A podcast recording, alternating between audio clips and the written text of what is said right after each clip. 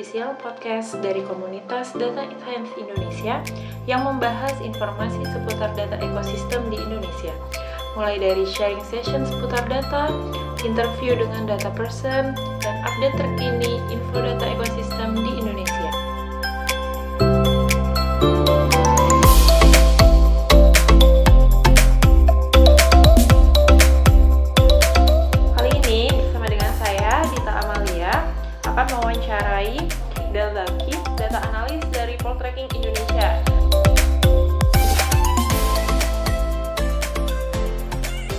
Nama aku Ifdal Zakir. Aku masuk tracking dari kemarin Januari. Di tracking ini udah nanganin survei-survei untuk PKD 2018. Mm-mm. Terus sekarang lagi nanganin Pilpres dan entah kan yang akan datang nanti quick count Pilpres tanggal 17. Oh gitu.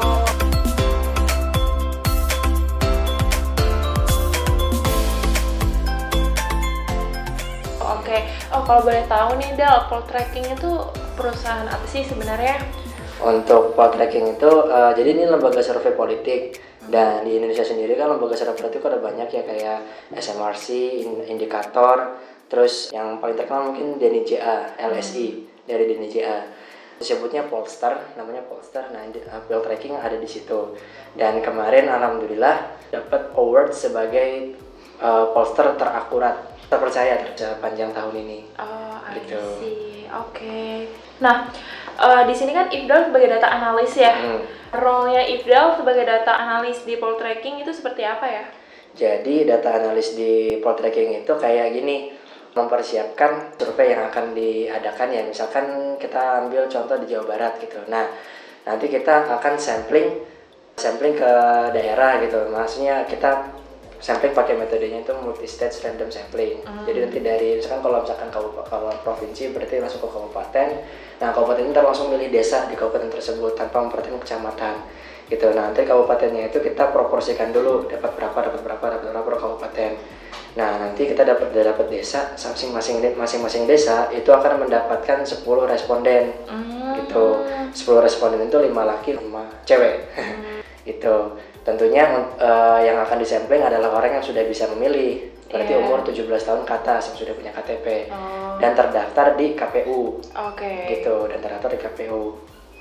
Nah itu satu habis itu nanti eh, setelah survei, nah pas lagi survei berjalan anak-anak data ini nanti eh, apa namanya verifikasi eh, data yang sudah masuk. Iya. Verifikasinya itu dengan cara kita eh, nge-callback responden yang setelah diwawancara. Jadi nanti di wawancara itu si surveyor akan menginput data dari HP-nya masing-masing ke aplikasi kita.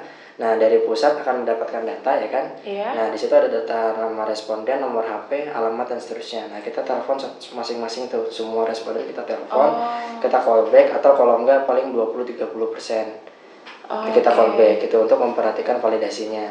Lalu kalau misalkan ada yang nggak valid kita buang biasanya, kita Oh. buang datanya dari situ.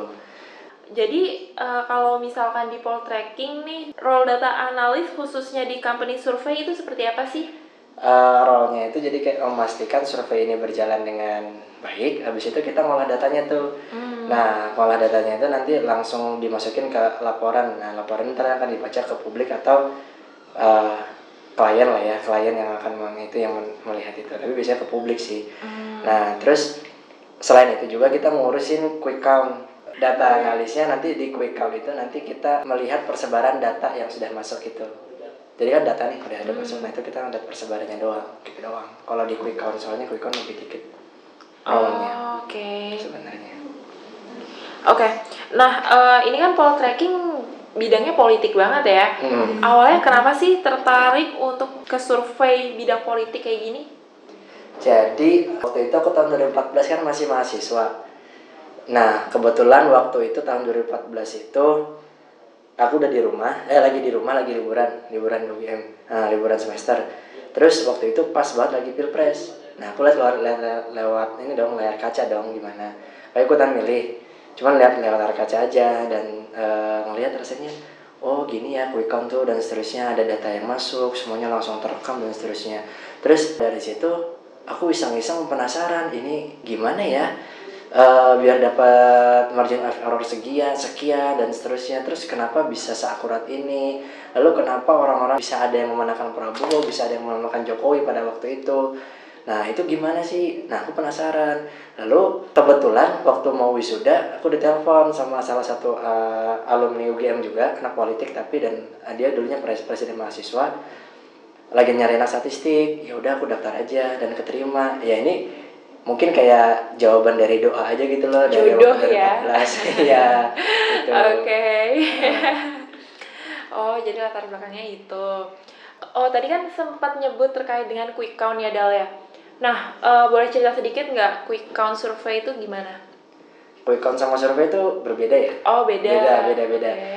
jadi kalau survei itu nanti lebih melihat gambaran besar sebelum hari H gitu sebelum hari H karena kalau nanti udah hari H kita biasa ada quick count Oke. gitu jadi kita melihat gambaran hari H itu melalui quick count tapi sebelum sebelumnya itu menggunakan survei Oh, Gitu. gitu. Mm. Metodenya dari quick count maupun survei itu gimana, Dal? sebenarnya kekuatan survei sama quick count itu ada di samplingnya sampling dan persebaran respondennya gitu persebaran responden secara proporsional ya menurut jumlah kalau quick count itu berarti menurut jumlah TPS karena kita langsung ke TPS-nya kalau survei itu berarti jumlah DPT Hmm. kita proporsikan berdasarkan misalkan provinsi lah, kabupaten lah, atau daerah pemilihan atau dapil gitu.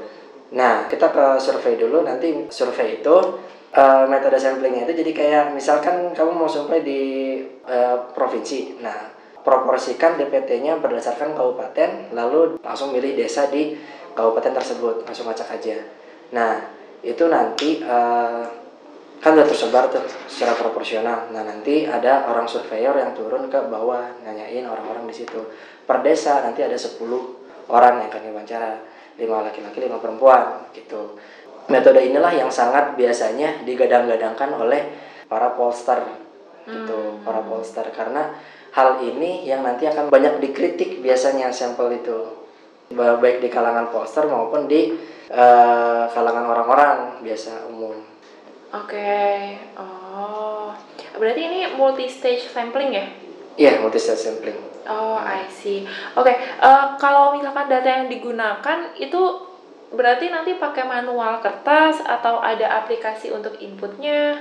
Waktu tahun 2018 sampai akhirnya tahun awal tahun ini, awal tahun ini kita masih pakai kertas. Hmm. Jadi survei turun ke bawah, terus eh, kertasnya dikirim ke pusat. Pusat. Nah, di Oke. pusat nanti ada orang yang input, input Oh, manual. iya. Itu sampai tahun 2018 akhir.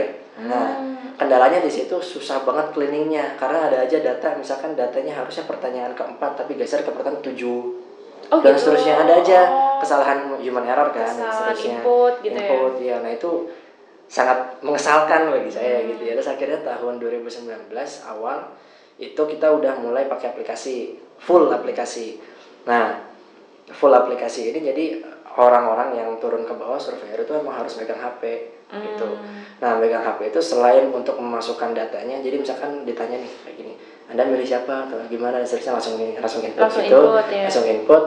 Sebelum send gitu ya, di surveyor itu biasanya foto bareng responden, itu jadi bukti dia kalau dia udah turun gitu. Hmm. Nah, satu orang itu kan megang satu desa, artinya satu orang megang 10 responden. Iya. Nah, jadi dia harus berfoto dengan 10 responden menggunakan HP-nya Oh, gitu.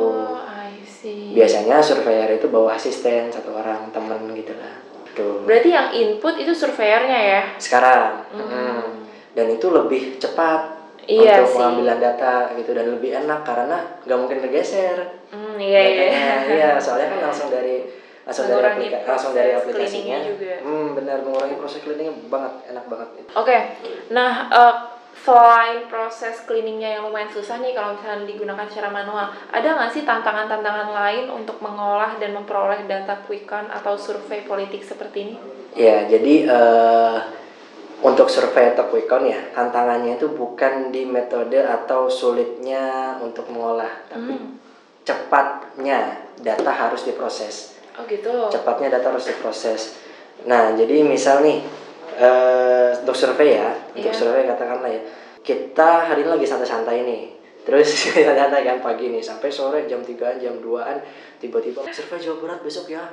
400 responden ditunggu eh, besok pagi harus jalan buh Oh. itu dari pagi kita yang santai-santai tiba-tiba langsung sibuk tuh gitu itu harus cepat semuanya Eh, instrumen kuesioner harus cepat terus eh, apa namanya samplingnya juga harus ada dan seterusnya terus aplikasi nah aplikasi kan kita udah dapetnya kuesioner nih Iya. nah terus upload pertanyaan ke aplikasinya kan nah Iya. itu juga butuh waktu dan itu aplikasinya kita masih kayak nggak bisa barengan gitu ngisinya nggak bisa barengan uploadnya jadi harus sendiri Hmm. nah kalau di awal-awal misalkan ini kan pilpres ya nah di awal-awal itu biasanya pertanyaannya sampai 300an pertanyaan 200 pertanyaan dan seterusnya itu kalau input aduh ah, lumayan lah gitu Kalau manual lumayan juga ya. lumayan Iya, juga iya. nah habis itu data masuk dan itu nggak cuma satu survei yang berbarengan itu bisa jadi ada lima survei berbarengan ada Jawa Barat Jawa Timur Kalimantan dan seterusnya itu wah lumayan lah nggak nggak cuma di provinsi ada juga yang di kabupaten ada yang di daerah pemilihan tertentu. Nah terus habis itu kita langsung harus verifikasi cepat. Misalkan ada yang nggak valid kalau misalkan masih ada waktu si koordinator wilayahnya harus ngirim orang lagi yang baru untuk turun ulang dan seterusnya. Jadi kita harus cepat juga tuh untuk itu. Habis itu datang datanya misalkan datang data hari ini jam 10 pagi lah ya jam 9 pagi jam 10 pagi dan itu harus selesai sorenya kalau nggak malamnya. Bayangin 300 pertanyaan berarti ada sekitar 300 slide. Belum sama pertanyaan-pertanyaan yang divariasikan misalkan kayak gitu ya. Nah, itu 400 slide itu di awal-awal tapi kalau sekarang udah cukup sedikit dari minimalisir karena nggak ada pertanyaan untuk seputar eh, kampanye karena kampanye udah nggak ada kan udah tinggal dikit kampanye ngapain lagi tanyain nah akhirnya lebih sedikit terus lebih cepat emang untuk ngolah datanya kalau sekarang-sekarang Tapi gitu. kalau itu kan survei ya. Kalau misalnya quick count gitu Nah, juga. quick count gitu juga. Bahkan untuk mengolah datanya cuma dikasih waktu untuk 15 menit doang. Hmm. Tapi slide-nya emang sedikit. Nah, maksudnya yang diolah cuma sedikit gitu. Oh gitu. Berarti masalahnya emang masalah terkait dengan kecepatan Cepatan dan, data. dan banyaknya beban data yang harus kita olah. Oh, Banyak tapi harus cepat. Nah, misal nih standarnya satu laporan itu satu data ya, satu survei itu satu hari untuk menyelesaikan laporan. Nah, saat kita punya lima survei, datanya masuk barengan. Iya. Nah, ini biasanya dimintanya satu hari juga Oh, jadi karena pagi dikasih, sore udah harus jadi. Iya. Oh, iya. Karena dikiranya satu survei ini akan selesai satu hari itu juga. Hmm. Gitu. Padahal kan ini maksudnya lima kan, lima Iya. project kan, lima project. Nah ini bisa jadi lima hari atau berapa hari. Makanya kita sering kali menggunakan jasa orang lain juga. Hmm. Pernah kayak gitu Oh, di luar oke. kantor. Jadi kayak cuma sehari untuk membantu cleaning data lah atau masukin datanya ke PPT lah kayak gitu. lah. Pokoknya nggak terlalu ini banget tapi lumayan lah gitu. Tapi ada Emang. confidential issue juga nggak sih terkait dengan data-data berhubung ini kan data politik ya kayak Hmm. gitu. Pasti. Hmm. pasti ada confidential issue jadi kayak misal beda pil ini calegnya siapa yang menang kayak gitu Hmm. kalau emang si kliennya itu nggak mau dipublikasikan ya udah kita nggak bisa publikasi ke orang Oh Kayak gitu. gitu. Heeh. atau misal mau publikasi gitu ya mau publikasi tapi Hamin satu nih ada yang nanya siapa yang menang aku nggak boleh jawab kayak gitu Hmm, oke. gitu gitu coba gitu doang sih paling enggak Oke, eh, data inputnya Del itu udah kategorikal atau numerik? Eh, kategorikal tapi ada banyak juga yang string. Jadi misal kayak gini eh, kita pengen tahu seberapa melekat nama Jokowi atau Prabowo di masyarakat. Nah biasanya kita mau, mau nanyanya kayak gini. Nanyanya kayak gini ke apa namanya ke responden Eh, menurut bapak ibu siapa sih yang cocok jadi presiden?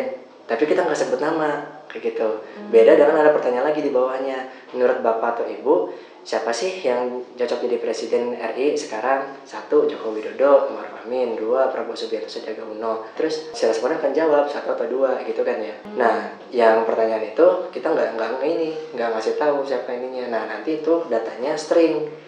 Nah itu biasanya surveyor ngisinya asal Prabowo doang, ada Prabowo Subianto, ada PRB, ada JKW, ada Jokowi, ada Joko doang. Nah itu kita harus cleaning di situ.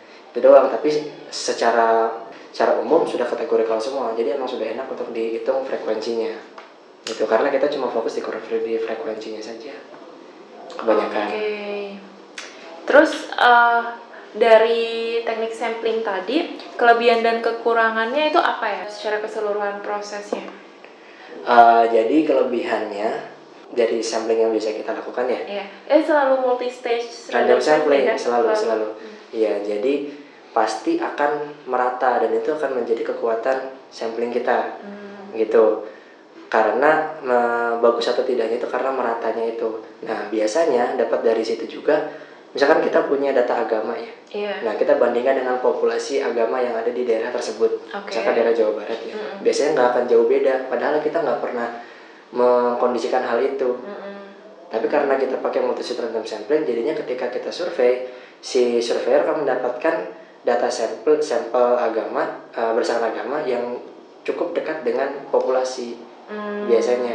Nah kalau misalkan itu sangat dekat nih, berarti nanti uh, samplingnya sudah bagus banget. Itu jadi kekuatan survei biasanya di situ. Oke. Soalnya biasanya orang-orang pollster tuh melihat surveinya akurat atau tidak dari di bab awal tuh namanya validasi sampel. Oh. Nah, validasi sampel ini melihat sampel kita berapa, populasi berapa, dekat atau enggak. Gitu. Kalau semakin dekat berarti semakin bagus. Kalau misalkan gitu, pasti ada nih hal-hal yang bias juga kan dari prosesnya. Nah itu gimana sih cara menghadapi bias terhadap persepsi dari sampling yang diambil? Nah, bias itu biasanya terjadi karena misal ada surveyor yang curang. Iya. Jadi misal nih, waktu survei itu 4 hari, tapi dia nggak turun-turun. Turunnya itu di hari ketiga, padahal dia harus wawancara 10 orang. 10 orang itu satu hari paling nggak cuma tiga orang. Karena survei itu nggak cuma nanya-nanya doang terus pergi gitu ya. Karena kita jatuhnya kayak bertamu. Bertamu itu ke orang-orang desa, itu kan harus kayak minum dulu lah, makan dikasih makan dulu lah, ngobrol dulu lah, dan Basa-basi, seterusnya, ya. basa-basi lah gitu. Hmm. Nggak cuma nanya tentang surveinya, nah itu karena mereka sangat mepet biasanya ngisi sendiri tuh Oh. ya ada aja ngisi sendiri kayak gitu Tapi itu Nah, ketahuan. Se- ketahuannya lewat validasi validasinya lewat cara dengan kita kan dapat data responden nih data responden itu ada alamat eh, foto juga dari dari surveyor sama nomor telepon. Iya. nah kita lihat dari foto benar atau enggak sesuai dengan ketentuan atau tidak sama kita lihat dari eh, apa namanya callback juga mau callback responden.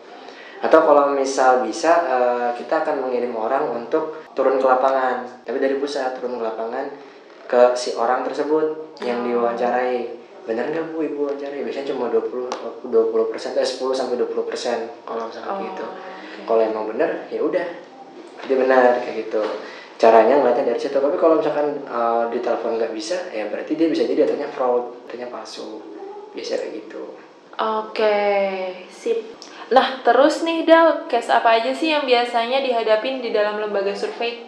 Kalau ini ya sering yang paling sering aku hadapin dan itu juga yang membuat aku nyari anak yang suka regresi Hmm. jadi eh, untuk memprediksi misal nih ya katakanlah kemarin pilkada Jawa Barat itu kan ada empat calon eh Jawa Timur kemarin ada dua calon pil pilgub ada dua calon Kofifa sama Gus Ipul nah kita mau prediksi nih hasil hasil survei kita kan mempunyai undecided voters atau pemilih yang belum menentukan pilihan. Iya. mau Kofifa atau mau Gus Ipul nah gitu. Nah biar itu kita mau prediksi nih misalkan 7% ini mau ke mana gitu. Ada yang belum tahu 7% mau Kofifa atau ini. Nah itu kita biasanya orang-orang pollster itu menggunakan metode klasifikasi yang biasanya digunakan dan paling sering digunakan adalah regresi logistik. Hmm, gitu oke. regresi logistik. Untuk pilpres yang sekarang ada dua lembaga yang aku tahu pakai regresi logistik. Eh, satunya indikator Indonesia satu lagi SMRC udah ada publikasinya bisa dilihat dia menggunakan regresi logistik untuk memprediksi arah yang belum menentukan pilihan ini ke mana. Jokowi atau Prabowo untuk sekarang ya untuk pilpres. Setauku cuma poltreknya yang menggunakan naif bias untuk saat ini. Oh. gitu naif bias method untuk mengklasifikasi yang mana ke sana gitu. Hmm. Terus untuk variabel independennya untuk eh, untuk kita untuk kita tuh pakai eh, orang yang udah men- menentukan apa mematapkan pilihan atau yang belum menentukan pilihan masih swing voters masih bisa berubah-berubah Iya. sama pemilih partai koalisi gitu. Misalkan memilih PDIP berarti masih dia memilih partai koalisi 01 Hmm. kalau Gerindra berarti memilih partai koalisi 02 nah itu kita pakai itu untuk mengklasifikasi. Biasanya pakai itu Nah, tadi kan kita udah ngebahas nih Dal eh, banyak tentang survei politik. Kalau misalkan tentang quick count, ada perbedaan nggak sih analisis datanya dan sebenarnya apa sih yang membedakan gitu? Jadi yang paling membedakan dari quick count dengan survei itu, kalau survei itu kan, kalau survei itu sebelum hari H pemungutan suara, baik itu pilkada, pilpres dan seterusnya. Sebelum itu berarti dia survei. Nah, kalau quick count tuh pada hari H gitu. Nah, kalau survei kita nanya ke responden gitu. Iya. Kita nyari respondennya. Kalau quick count kita nyari TPS-nya gitu. Nah, Oke. biasanya kalau misalkan nasional itu kita langsung jadi 2000 TPS dan itu emang biasa dilakukan oleh poster-poster lain. Ya 2000 TPS untuk nasional. Tapi kalau misalkan cuma regional kayak misal satu provinsi itu cuma paling 500 gitu seperempatnya. Nah, 2000 TPS ini kita sebar semua orang yang eh, yang kita punya pasti ya istilahnya enumerator untuk menggantikan surveyor ya. Hmm. istilahnya enumerator ini dia nanti ke sana nah dia nanti akan menghitung perhitungan hasil suara. Jadi ketika di TPS itu ketika pemungutan suara itu kan jam 10 jam 6 jam jam 6 itu udah dibuka. 7 itu baru berangkat tangan biasanya jam 9 baru pada bangun baru pada sarapan sebagainya. Jam 9 tuh rame tuh 10 rame 11 udah agak sepi 12 sepi. Terus ditunggu sampai jam 1 jam 1 tutup TPS orang yang datang setelah jam 1 udah nggak boleh milih Hmm. gitu nah setelah tutup TPS nanti panitia pemungutan suara setempat PPS itu akan menghitung suaranya dimulai dari presiden DPR RI, DPD RI, DPRD provinsi, DPRD kabupaten kota. Nah, nanti eh, dari situ kan ketahuan tuh di TPS itu yang menang Jokowi atau atau Prabowo ya kan Jokowi berapa berapa suaranya Prabowo ada berapa suaranya. Nah inilah yang dikirimkan ke pusat. Nah dari 2000 TPS akan didapatkan agregat hasil Jokowi Prabowo. Nah inilah yang akan ditampilkan di publik. Berapa persen? Dalam bentuk persen justru. Eh Iya. pastinya tentunya. Bukan dalam bentuk angka karena angka akan sangat kecil 2000 TPS doang. Tapi Iya, kita karena menggunakan persen. kan ya. Nah, kekuatannya di quick count sama dengan survei, yaitu di sampling dan lembaga survei itu kan semuanya pasti kayak gitu. Dikuatkan di sampling seberapa merata dan seberapa proporsional sampling di berbagai tempat tersebut. Mm-mm. Gitu. Untuk poltreking kita samplingnya per dapil. Jadi TPS TPS di dapil ini kita proporsikan dapat berapa. Misal Aceh 1 tuh dapat 40 TPS misal terus Papua itu dapat 40 TPS dan seterusnya berarti ada 40 TPS dari Aceh dan Papua itu yang akan direkap di kita gitu artinya ada 40 enumerator di Papua ada 40 enumerator di Aceh dan kita punya 2000 enumerator di berbagai tempat Oke, I see. Nah sekarang nih, aku pengen tahu Dal, hal menarik apa sih yang didapat selama kamu jadi data analis di lembaga survei? karena lembaga survei politik ya jadi Iya. hal yang menariknya tuh aku nggak cuma belajar tentang statistik jatuhnya jadi tapi aku lebih belajar tentang politik juga. Jadi kayak aku belajar belajar tentang peta politik dan seterusnya. Jadi aku tahu tentang tokoh-tokoh Pemetaan politik. politik kayak gitu. Bahkan aku ngerti nanti pada akhirnya ketika di parlemen nanti siapa sih yang dapat kursi terbanyak? Dan emang di waktu aku jadi aktivis kampus eh waktu di kampus pun eh, suka ngikutin politik gitu. Nah terus wah eh, ngerasanya tuh kayak orang pintar aja gitu Gitu. Jadi yang paling tahu kondisi Nah, politik, politik di sekarang, Indonesia ya. iya, Hmm. Gitu. Terus ada nggak sih yang membuat perbedaan hasil dari beberapa lembaga quick count survey? Nah, sebenarnya kenapa ada lembaga survei? Kan berapa banyak lembaga survei biasanya tuh bedanya kalau misalkan poster-poster terpercaya ya, itu biasanya bedanya cuma satu persen, 0, bahkan dua persen dan seterusnya. Kenapa bisa beda? Karena samplingnya berbeda Hmm. gitu itulah yang membuat eh, datanya berbeda bahkan ada beberapa misal nih beberapa dan kebanyakan misalnya memenangkan kandidat 01 misalkan kayak gitu ya tapi ada juga yang beberapa eh, lembaga survei lain memenangkan kandidat B gitu kok bisa berbeda bisa jadi karena persebarannya entah yang ka- memenangkan kandidat atau kandidat B ini salah persebarannya. Terpusat di satu tempat misal Jawa Barat terpusatnya cuma di Bandung doang kebanyakan. Hmm, gitu. gitu. atau misalkan Kalim eh, bukan Kalimantan apa ya Jawa Timur terpusatnya cuma di Surabaya doang atau di Lamongan doang atau di Tulung Agung doang atau di mana lah kayak gitu. Atau di Jawa Tengah tuh mungkin eh, atau DIY ya DIY itu cuma di Bantul doang. Itu kan sangat malah ini banget malah bias gitu. Atau yang paling ini deh. Terfokus Jawa iya ya. apalagi Jawa Barat nih Jawa Barat ini untuk pileg ini Jawa Barat itu kan suaranya agak ngambang tuh antara PDIP atau Gerindra kalau misalkan terpusat satu tempat doang nah itu bisa jadi ntar akan malah bias di situ karena Hmm. kalau bisa sih harusnya merata makanya poltreking itu basis sampling ya untuk quick count yang sekarang kita menggunakan basis daerah pemilihan Oh. gitu karena itu akan menjamin persebaran data gitu tidak akan terpusat di Bandung doang tidak akan terpusat di Surabaya doang katakan nah itu akan jadi di Jawa Barat itu akan terpusat di eh, akan tersebar di semua dapil dan itu akan menggambarkan perolehan partai-partai politik gitu Hmm, gitu. Nah, kalau yang lembaga lain katanya sih tidak menggunakan basis dapil, tapi nggak tahu ya kalau count kalau survei-survei kemarin nggak gitu. Mereka menggunakan eh, basisnya itu provinsi. Nah, kalau basisnya provinsi bisa jadi ter terpusat gitu. Atau misalkan Sumatera Selatan terpusat Palembang doang. Gitu. Hmm, gitu. Oke, baik banget ya ternyata Dal insight yang bisa kita dapat dari sini. Eh, kalau kesimpulannya apa ya Dal ya? Eh, jadi kalau di data analis di apa namanya lembaga survei ya, sebenarnya tugasnya itu lebih kepada menyajikan data yang didapat eh, untuk publik ya, lebih ke sana. Tapi untuk approach dari ke data scientist itu lebih ke data predictive modelnya saja untuk memprediksi orang yang belum menentukan pilihannya ke mana kayak gitu.